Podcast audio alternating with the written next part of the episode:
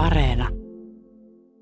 Kankaa-alueella ollaan tällä hetkellä. Täälläkin jälleen uutta rakennetaan ja tämä Kankaa-alueella ollaan tähän mennessä nähty oikeastaan vasta ripaus siitä, miten tämä paljon tähän alueelle oikeastaan loppujen lopuksi rakennetaan. Aloitetaan kuitenkin vaikka Infra Keski-Suomen puheenjohtaja Jukka Tuominiemen kanssa tosiaan tästä Kankaa-alueesta. Tähän on vasta tämmöinen alkuripaus, mitä on nähty, mitä tänne on rakennettu. Tämä tulee aika täyteen.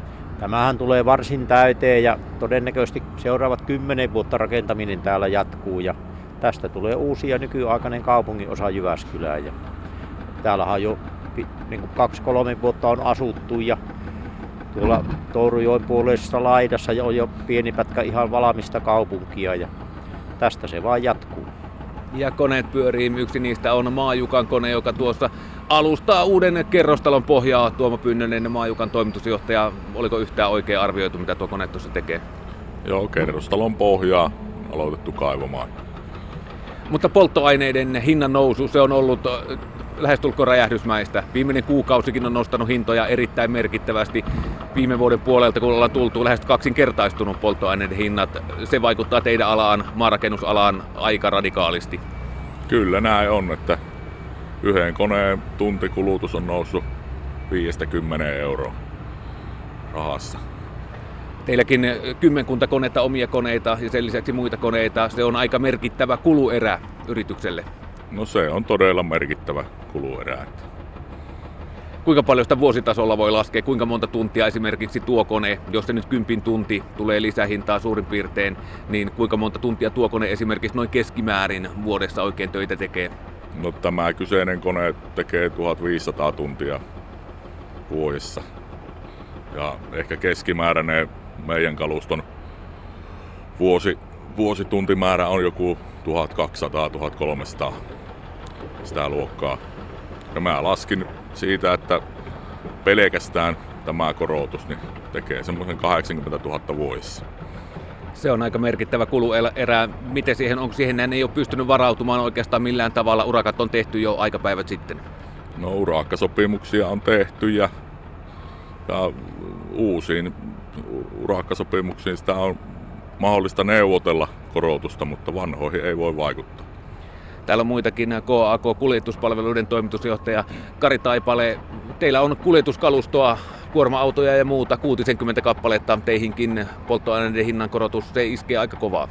No kyllä se vaikuttaa, että tietysti pienempi tai niin yksittäisen kuorma-auton pikkusen vähemmän, mutta tuommoisen iso sorakaset yhdistelmään, niin sillä on todella, todella iso vaikutus. Että keskimäärin tuommoisen kappalettavararekaan kulutus on sillä jossakin 50-65 litran paikkeilla ja kaupunkialueella, niin sorakasetti voi viedä semmoisen jopa 80 litraa, 85 litraa sataselle.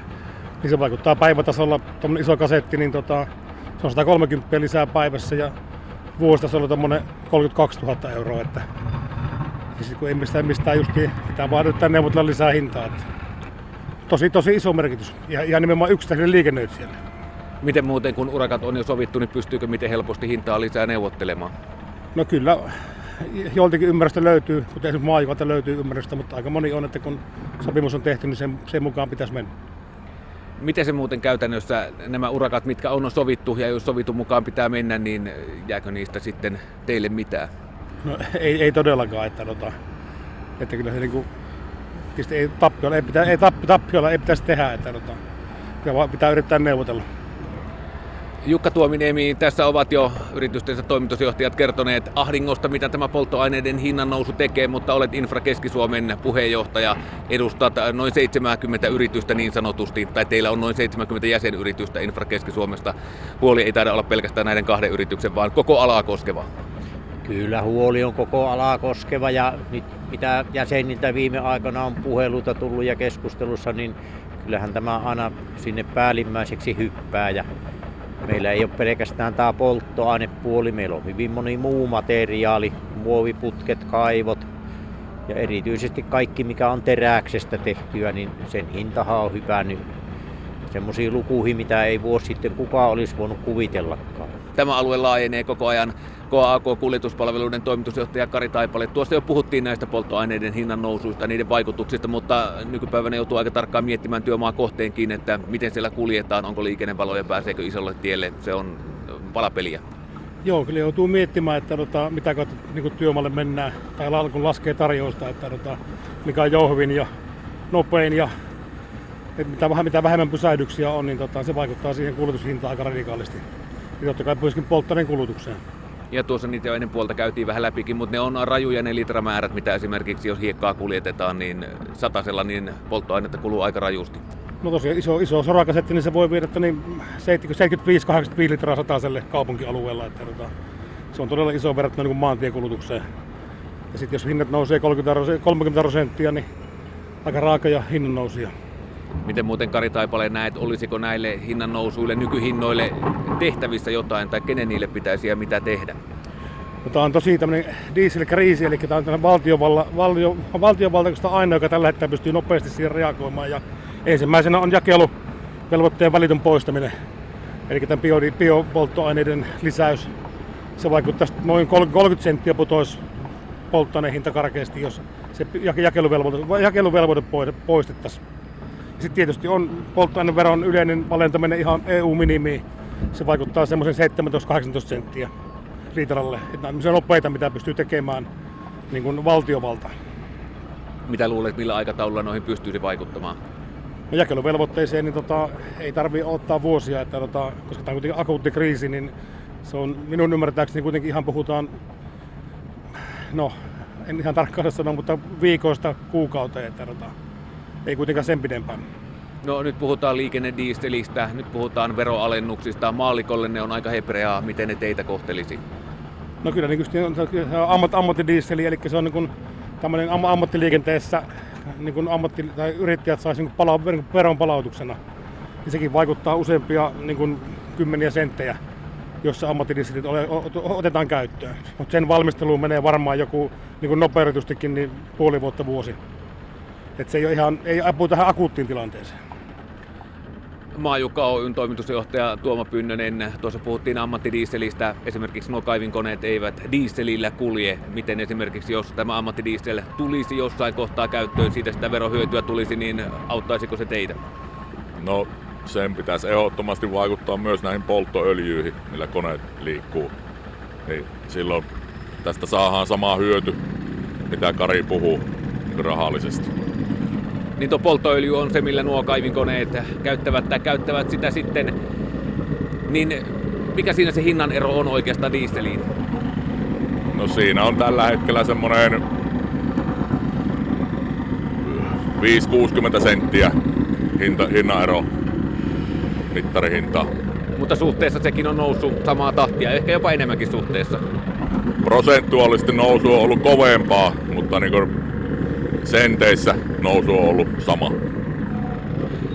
Täällä tosiaan työnteon ääni kuuluu. Ei se mitään, radiossa ääni saa kuuluakin. Jukka Tuominiemi, hinnankorotukset on ollut korkeita. Edustat Infra Keski-Suomea, eli jäseninä Infra Keski-Suomessa on maansiirtoalan yrityksiä, mutta mitä luulet, mitä tämä tekee ylipäänsä rakentamiselle? Kustannukset on tällä hetkellä aika korkeita. Ei ole kyse pelkästään polttoaineista, rakennusmateriaalit on korkeita ja aina kun rakennetaan, kuljetetaan materiaalia, polttoainetta kuluu, mutta mitä tämä tekee rakentamiselle? No, tämä tekee rakentamiselle sen, että on aika paljon hinnankorotuspaineita. Että uskon, että se tulevaisuudessa tulee kohtuun nopeastikin näkymään lopputuotteen hinnassa ja asunnon ostajalle se näkyy asunnon hinnassa ja yhteiskunnalle se näkyy kaiken näköisessä kadun rakentamisessa ja koulujen ja muiden laitosten rakentamisessa, niin vääjäämättä tämä tulee siirtymään hintoihin. Miten nopeasti ja miten se siirtyy, sitä en osaa suoraan sanoa, mutta kustannuspaineet on melkoisen kovat, eli se tarkoittaa sitä, että inflaatio lähtee tällä osalla liikkeelle. No tosiaan Kari Taipaleen kanssa käytiin läpi noita mahdollisia vaihtoehtoja, miten tilannetta laukaista, mutta miten Jukka Tuominiemi oikein, kenelle niitä terveisiä lähtee ja millaisia? No päättäjillehän niitä lähtee, että tuota, niin päättäjien täytyy miettiä, mikä on oikeat ratkaisut ja meidän etujärjestöjen pitäisi sitten niin kuin käydä tämmöiset yhteiset mallit, millä näitä lähestytään, että saataisiin tätä tuskaa lievitettyä tältä maakunnista toimijoiden osalta mitkä ne mallit noin niin suoraviivaiset on, niin en minä osaa lähteä päättäjiä neuvomaan, mutta ei muuta kuin tervettä harkintaa ja nopeita päätöksiä, että saadaan selvät mallit, miten tässä edetään. Kysyn Kari Taipaleelta myös. Tuossa on uutisissa ollut esimerkiksi näitä kuljetusalan yrityksiä, jotka ovat joutuneet seisottamaan kalustoa sen takia, että kustannukset on niin korkeita, niin ei ole ollut kannattavaa niin sanotusti tehdä, tehdä töitä. Onko teillä ollut mitään vastaavaa vielä? No ei vielä, mutta jos ei mitään äkkiä tapahdu, niin kohta on, koska ei mitään järkeä lähteä ajamaan, jos ei sitä mitään saa. Että harva, harva haluaa maksaa siitä, että tekee töitä. Että jotain, tiedän jo paljon kuljetusyrityksiä, mitkä on pannut kaluston seisomaan, kun on halvempaa seisottaa kuin tehdä töitä. No epäilemättä nytkin on urakkatarjouksia pöydällä, tai ainakin niitä toivotaan, että olisi pöydällä, mutta miten tämmöisessä tilanteessa, kun lähdetään sitä urakkahintaa laskemaan? Tällä hetkellä polttoaineen hinnat on korkealla, mutta kun ei oikein tiedetä, mihin suuntaan ne menee. Minkälainen tilanne sitten tarjouksia jättää? No kyllä se joutuu miettimään aika tarkkaan, että koska iso, iso, iso, isoja ne korotukset joka tapauksessa on, mitä uusiin tarjouksiin laittaa tällä hetkellä. Ja tota, sitten niin on pakko olla, että, että, että varaamme oikeuden hinnan tarkistukseen, jos tota, niin olosuhteet muuttuu radikaalisti ja sit, jos muuttuu eikä, eikä asiakas tule vastaan, niin sitten nostetaan kädet pystyyn ja lopetetaan toimitukset.